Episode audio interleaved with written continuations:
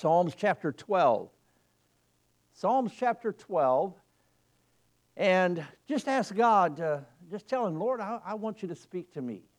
Uh, draw that um, circle around your heart, your life, and say, Lord, it's me that's here today in need of prayer. I need to hear from you. And so, and I know He will, He's speaking. I know He wants you uh, to have something today. And so you, uh, you listen and let God speak to your heart. Our Heavenly Father, as folks turn their scriptures to your, the place of we are studying at today, I pray that you'd help all of us to focus in on you. How we love you, Lord. We're so thankful that even in times like this, we can lean on you. We can uh, continue to trust in you. And so I, I ask, dear Lord, that you give me wisdom and direction here this morning. Empower me, Lord, cleanse me and use me. I also pray for thy spirit to be in the hearts and minds of every individual in the pew, that they'd be filled with thy spirit so they could hear, understand, and apply the scriptures to their life today. For we ask this in Jesus' name. Amen. I want to encourage you today to keep the faith. Keep the faith. I know there's discouragement. I know there's um, sorrow in the hearts of people. There's a lot that has happened in this past year, a lot that's even happened for some in this past week. But I want to encourage you to keep the faith. This psalm, like the ones that precede it, it is ultimately referring to the fulfillment of, of days in the tribulation, the great tribulation period, which is going to come upon all uh, of Israel's godly people as well as the Gentile godly individuals. Now, I'm not saying just them. Though, of course, everyone left behind will be involved in that tribulation period, but it's truly going to, going to affect the believers because they're not going to go along with the program, and they will be persecuted during that tribulation period. But it's believed that David penned this psalm during the reign of, of King Saul. So let's begin reading in chapter 12 with that in mind. Chapter 12 of Psalm Help, oh, help, Lord. Maybe that's a cry that's come from your lips even this week. Help, Lord, for the godly man ceaseth, for the faithful fail from among the children of men. They speak vanity, every one with his neighbor. With flattering lips and with a double heart do they speak. The Lord shall cut off all flattering lips and the tongue that speaketh proud things, who have said, With our tongue will we prevail. Our lips are our own. Who is Lord over us? For the oppression of the poor, for the sighing of the needy, now for the sighing, or excuse me, now will I arise, saith the Lord. I will set him in safety from him that puffeth at him. The words of the Lord are pure words, as silver tried in a furnace of earth, purified seven times. Thou shalt keep them, O Lord. Thou shalt preserve them from this generation forever. The wicked walk on every side when the vilest men are exalted. Again, this psalm, we believe, was written during Saul's reign uh, when there was a decay of honesty, when uh, there was a decay of what was right, of all righteousness. And not only in Saul's court, but David was seeing it all throughout the whole country. Maybe you can relate with that. I think we all can, can't we? In these days we find ourselves in. There seems to be a decay of honesty, of righteousness, of, of what is good. And as we've uh, uh, noted before, uh, what the world says is good is actually evil, and it's been twisted around. They say evil is good and good is evil. And the ones that, according to the world, that has created the problem, it's the Christians. It's those fundamentalists that believe the Bible. Now, we know there's a day coming that, uh, we, you know, sometimes we live our lives as if we will never face any problems. Wouldn't that be nice? I wished I could stand here today and say, listen, if you get saved, you'll never have another problem again. It's not that way. We live in this world, as long as we do, there's going to be problems as long as there's sin and there until the Lord Jesus returns, until he returns the second time and sets up his kingdom, we'll have to endure these things that we're in. But here in this chapter, David does the right thing. He brings his complaint to God. Now, what do we often do? We grumble and complain to one another, or maybe we go to individuals that really don't have any authority or power to help us in that situation. But let's take it to God. Or we begin to point the finger and blame everyone. Well, the reason I'm having this problem is because of so and so. It's because of that individual or that, that church or because of that pastor or because of what, whoever. And we began to blame others. But he brings his complaint of these evil times before God. And because he personally was suffering from betrayal, um, his so called friends, they turned out to be false friends who betrayed him. He was suffering from that. And the arrogance of his sworn enemies, as if they had uh, the ability to say, David, we are going to do this to you. You have no say. Your God means nothing to us. And, and folks, they can say what they want, but it does not change the truth. And David knew this, but he brings his complaint to God. And this psalm furnishes us with the proper way to think. Now, here's the problem. When our world around us begins to crush and fall apart, when things don't go our way, and we get discouraged and downhearted and, and depressed, then we begin to think wrong. We get our eyes off the Lord and we begin to think God doesn't care. We begin to think that, that uh, maybe God has some uh, evil agenda against I'm just saying, we begin to think wrong, and I want to encourage you this morning to think in the right way and to have the right perspective. And so, this, you know, Amos, in Amos chapter 5, verse 13, um, what do we do in bad times that we are in? And, and, and Amos said this The prudent shall keep silence in that time, for it is an evil time. I think there is evil that's become more prevalent in our society, in our world. Yes, I'll call it like it is. It is evil. There is evil in this world. And of course, uh, terrorism, it's evil.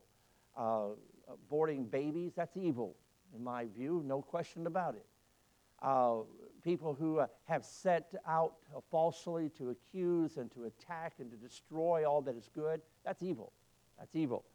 Now, I'm not saying they themselves are the enemy, Satan is the enemy, but they are the, the, the ones the devil is able to use to accomplish many things.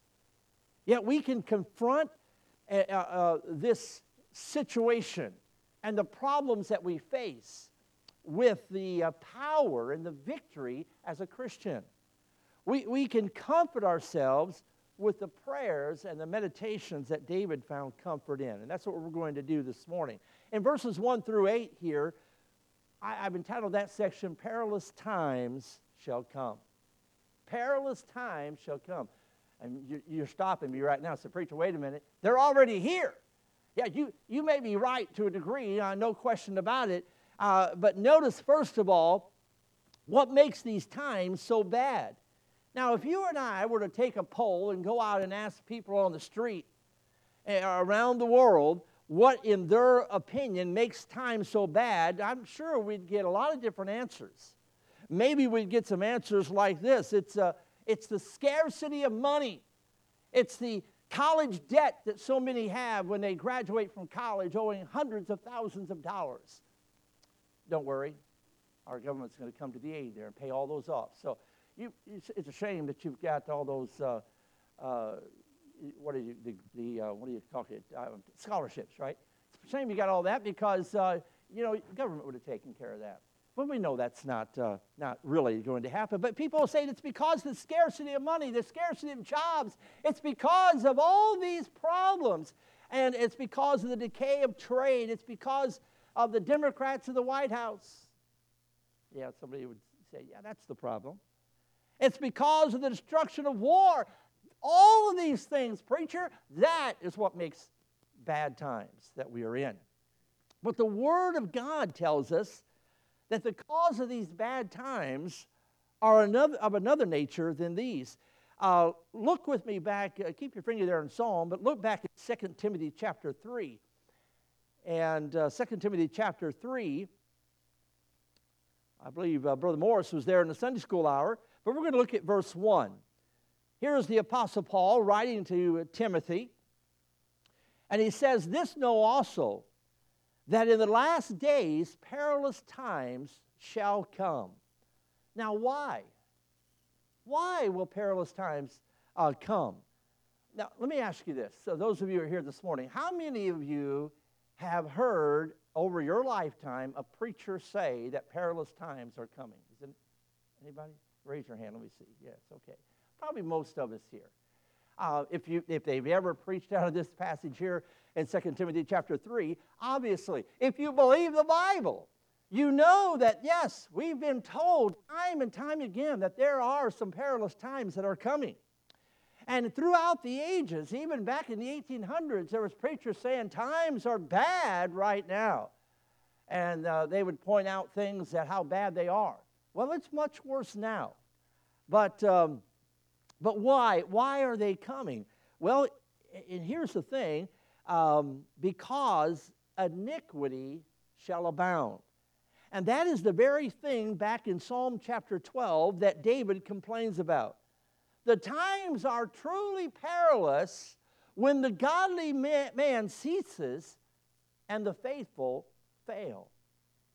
Now, verse 1 there in, second, or, excuse me, in Psalm chapter 12, when there is a general decay of devotion, when there's a decay of reverence, the reverence of God and of family, and, and a decay of honesty among men, then the times are truly bad. And I would have to say there has been a decay in all those areas reverence to God and family, decay of honesty. And so now observe how these two characteristics are always put together here uh, the godly and the faithful. You find those, those, those two characteristics always together. There is no true devotion to God and family without honesty. Um, godly men are faithful men, and their, their word is as good as gold. A godly man, a godly woman, their word is as good as gold. They are true in all their ways, not only to God, yes, amen, number one to God, but to men, the people around them as well. They are here said to cease and fail, either by death or by desertion. They just left God. They left their, their uh, doing what God wanted them to do, or maybe both death and desertion. Boy, we've lost a lot of good people, haven't we, over the, just the years that I've been here? A lot of dear saints that used to sit in these pews are now in glory. Amen. They don't have to deal with these perilous times anymore. But we sure miss them. And, and so those, those righteous, those that uh, uh, men and women of integrity, yes, many have passed on, are no longer with us anymore. But take heart, keep the faith. Now, you and I are to be the example. You and I are to set the standard uh, uh, as we follow the Word of God, the standard. And so those that were godly and faithful were taken away, and those that were, were left had, had sadly degenerated in the eyes of David. He said, Oh, this is perilous times. And and uh, they were not what they had been. Um, so that there were few or there were no godly people in the uh, estimation of David left uh, that were Israelites. And so they were said to cease and to fail. It is possible that David meant that there's no godly, faithful men among Saul's servants. That could be what he was saying here. Jeremiah chapter 5 and verse 1 Run ye to and fro from the streets of Jerusalem, or through the streets of Jerusalem, and see now and know and seek in the broad places thereof, if ye can find a man, if there be any that executeth judgment, that seeketh the truth.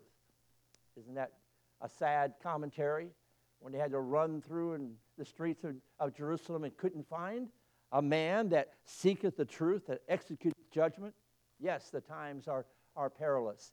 I don't want, look, my point is, is to bring out the truth here this morning of the perilous times, but I want you to know you and I need to keep the faith That's what's going to see us through these perilous times. That's what's going to help us to be that example. You think about it the men and women in your life that impacted you, that influenced you, that encouraged you in the faith. Maybe they're not on this earth. Maybe I'm sure, I hope there's still some around. But li- listen, you now need to step up and be that person to someone else. We're not in this uh, for ourselves, who ought not be.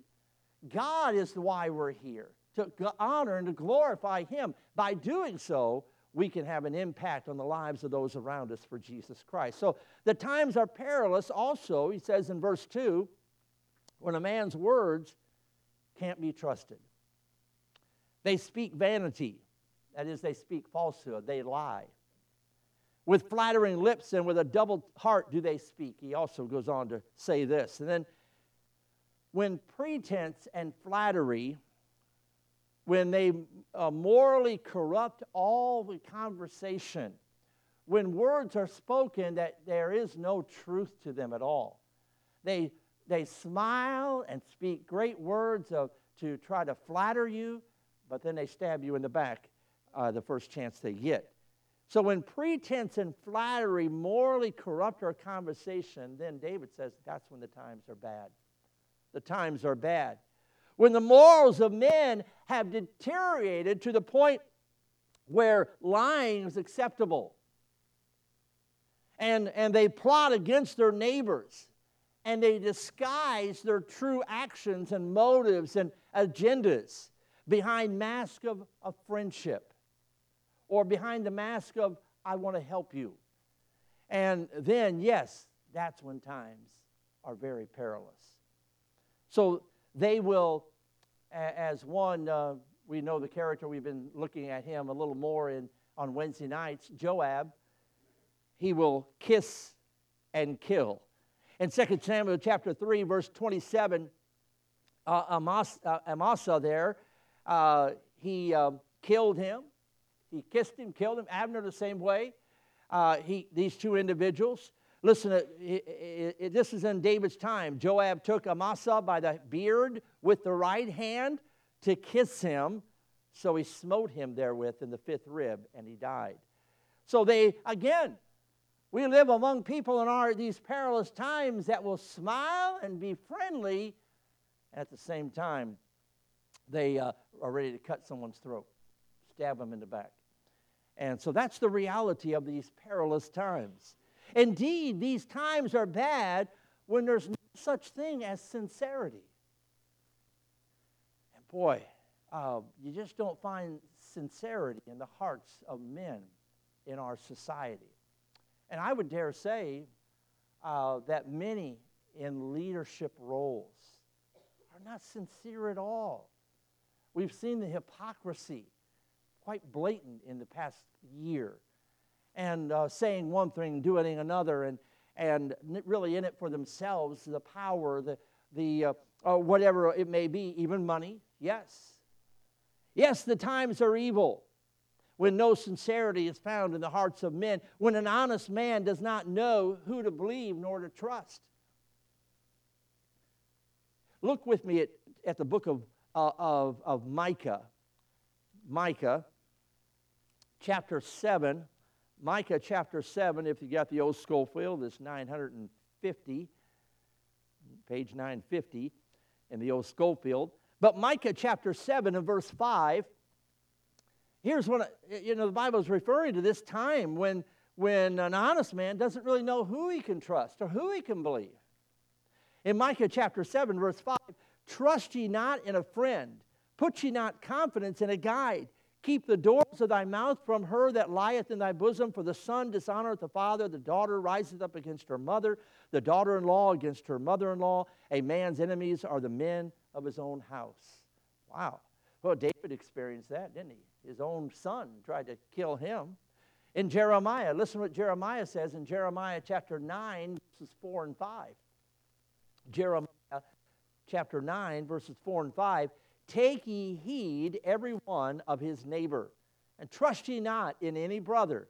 For every brother will utterly supplant, and every neighbor will walk with slanders. And they will deceive every one his neighbor, and will not speak the truth. They have taught their tongue to speak lies and weary themselves to commit iniquity.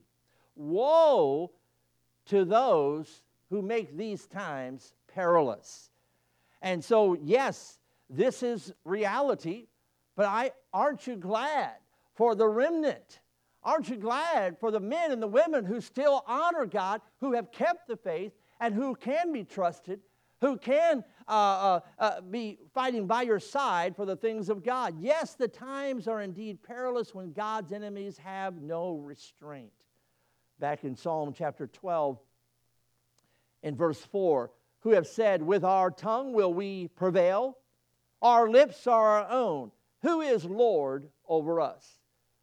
Who are you to tell me what I'm going to do or to say? Who is God? There is no, and this is how they speak. And so when God's enemies have no restraint, when the enemies of God, when the enemies of religion and what is right, God's people, when they are rude, when they are disrespectful, when they are daring and they are threatening, uh, threatening to run down all that, that is just and that is sacred, then the times are, are indeed bad. They're evil. When the wicked in their pride and arrogance have stooped so low as to say again that there in verse 4 that, um, you know, there's no one here. That, who's the Lord over us? He's, he's not our Lord and, and no one here to stop us. We'll do what we want.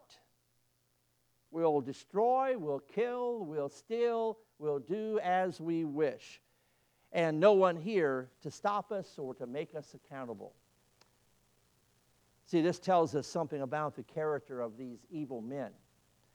They are conceited, they are confident in themselves, they are arrogant, they are disrespectful, they are disobedient. By the way, these characteristics, if they show up in us, and they are very likely to if we uh, get away from God, you ought to know this is who we're aligning ourselves with. Not God, but those enemies of God. Conceit, confidence in self, arrogance. But they show an arrogant disrespect. They show a willful disobedience to God's dominion as if God has no say over me, they say. And, in Exodus chapter 5, verse 2, Pharaoh said, Who is the Lord? Talking to Moses. Uh, Who's the Lord? Uh, to tell us what to do as Egyptians, that I should obey his voice, he goes on, to let Israel go. Who is God? I know not the Lord, neither will I let Israel go. That's the attitude of many in our day. I don't know the Lord. I don't believe in God. Who is he? He has no authority over me. I'll do what I want. Yes, when the poor and needy are mistreated, we are in perilous times. There in verse 5, uh, there uh, were they in great fear for God. Oops, I'm in chapter 14. Verse 5, for in chapter 12, for the oppression of the poor, for the sighing of the needy. And so here, uh, when, uh, when the poor and needy are mistreated and abused, when the when they're oppressed, when they're puffed at, as it says here in verse 5, then the times are very bad. And so this is implied here in verse 5, where God Himself takes notice of the oppression of the poor, and where God takes notice of the sighing of the needy. Why are they oppressed? It's because they are poor, they are oppressed. And, and why are they wronged? It's because they are not in a position to right themselves. Um, the times are bad. And then another point here under this thought is when wickedness abounds and it's not punished. When evil is not punished, the times are bad. The, the uh, perilous times are upon us. Verse 8 when the vilest men are exalted. I am not going to name names, but I'll be honest with you it disgusts me, honestly, to see some of the leaders of our land. I mean, who are just wicked and vile, and they've been exalted. I'm thinking, how did this happen? How did a rational thinking person even vote for a person like this? How did it happen when you have preachers preaching in pulpits who are vile and wicked themselves? How, how does things like this happen? Well, it's perilous times when the wickedness abounds, when the wickedness goes unchallenged, when churches do not preach on sin anymore, when churches do not preach the full counsel of the Word of God for fear of man. It helps bring about these perilous times.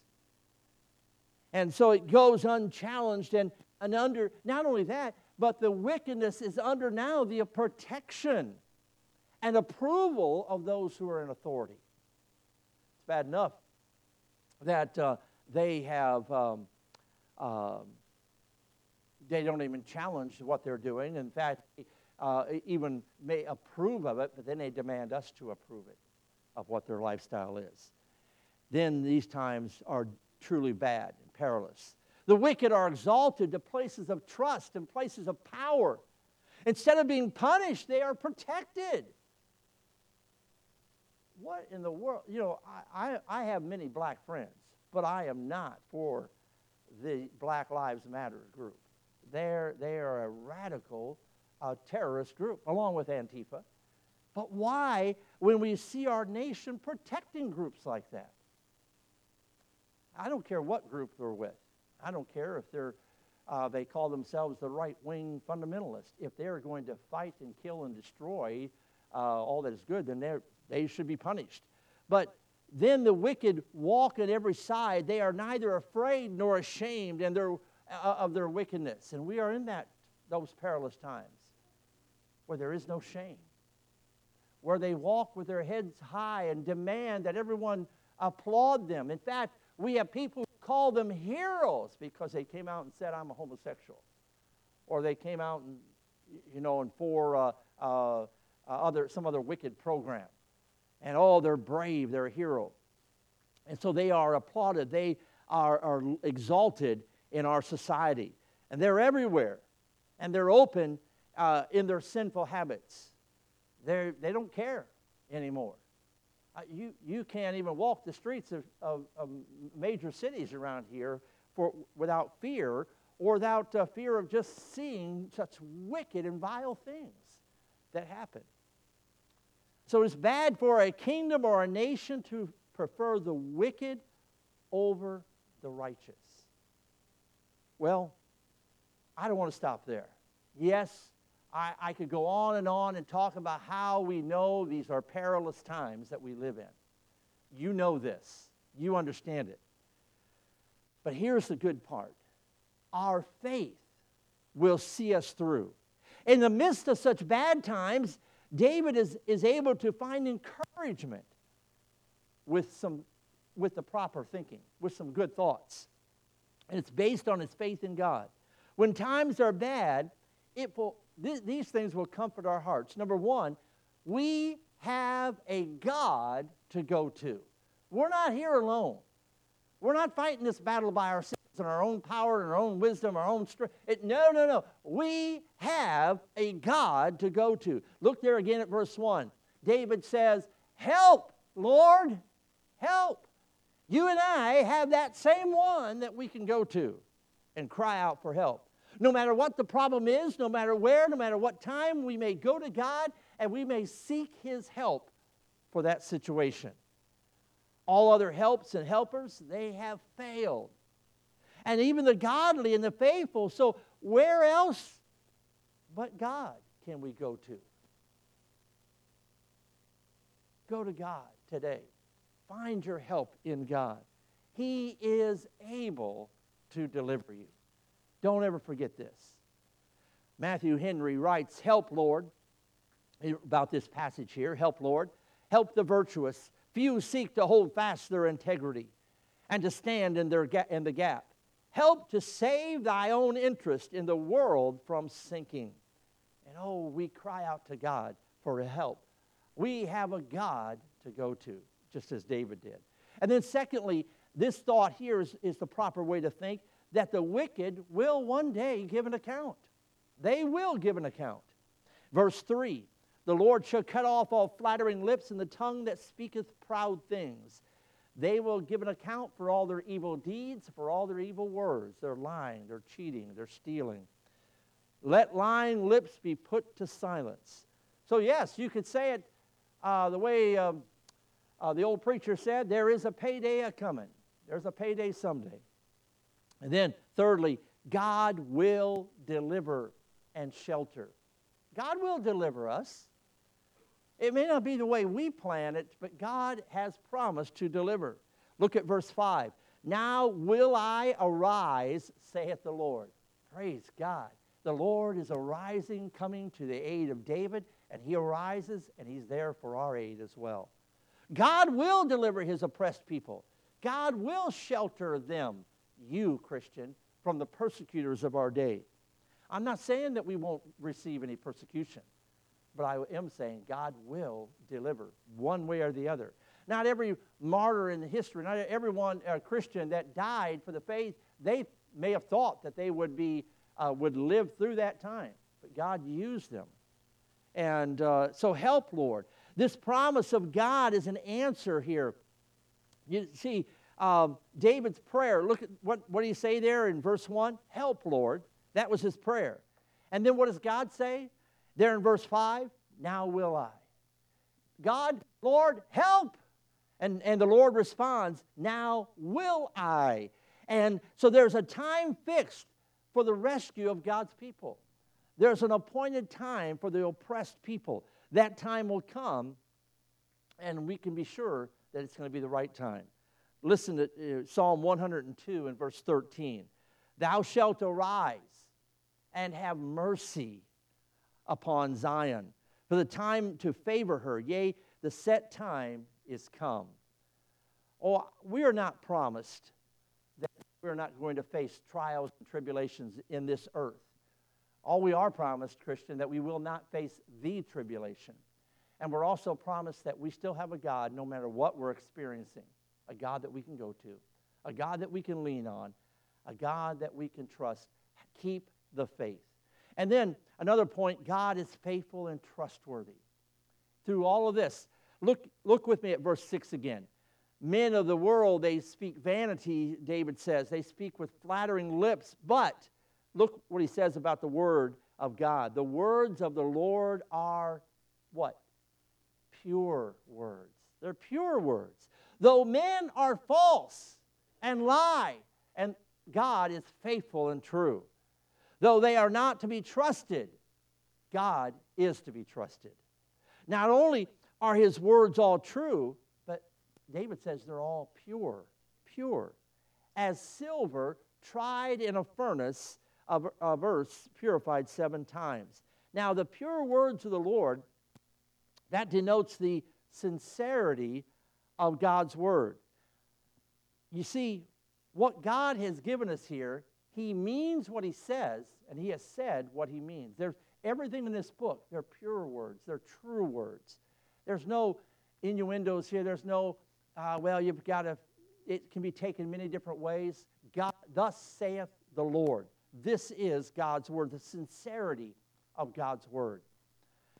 Then the preciousness of God's word, the value of the word of God. Oh, friend, if you're not in the Bible, if you're not reading it and letting the Bible saturate your life, you don't know what I'm speaking of. The preciousness of the Bible, what it means to the true believer, the help we find in it, the strength, the comfort, uh, the guidance and direction. So much there for us, the preciousness of God's Word. And the many proofs that have been given of its power and its truth. It has been tried often. It has been tried. All the saints of all the ages have trusted this book right here, and it has been tried, it has been proven, and it's never deceived them. It never misguided them. It never let them down. But they would all agree that God's word is true. It's true. And then God secures his remnant to himself. I mentioned something about that earlier, but look at verse 7. Thou shalt preserve them from this generation forever.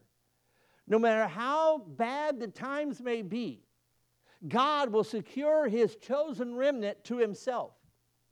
Now, this tells us that as long as the world stands, there will be a generation of proud and wicked men in it. We know that to be true. It has been all through the history of this world.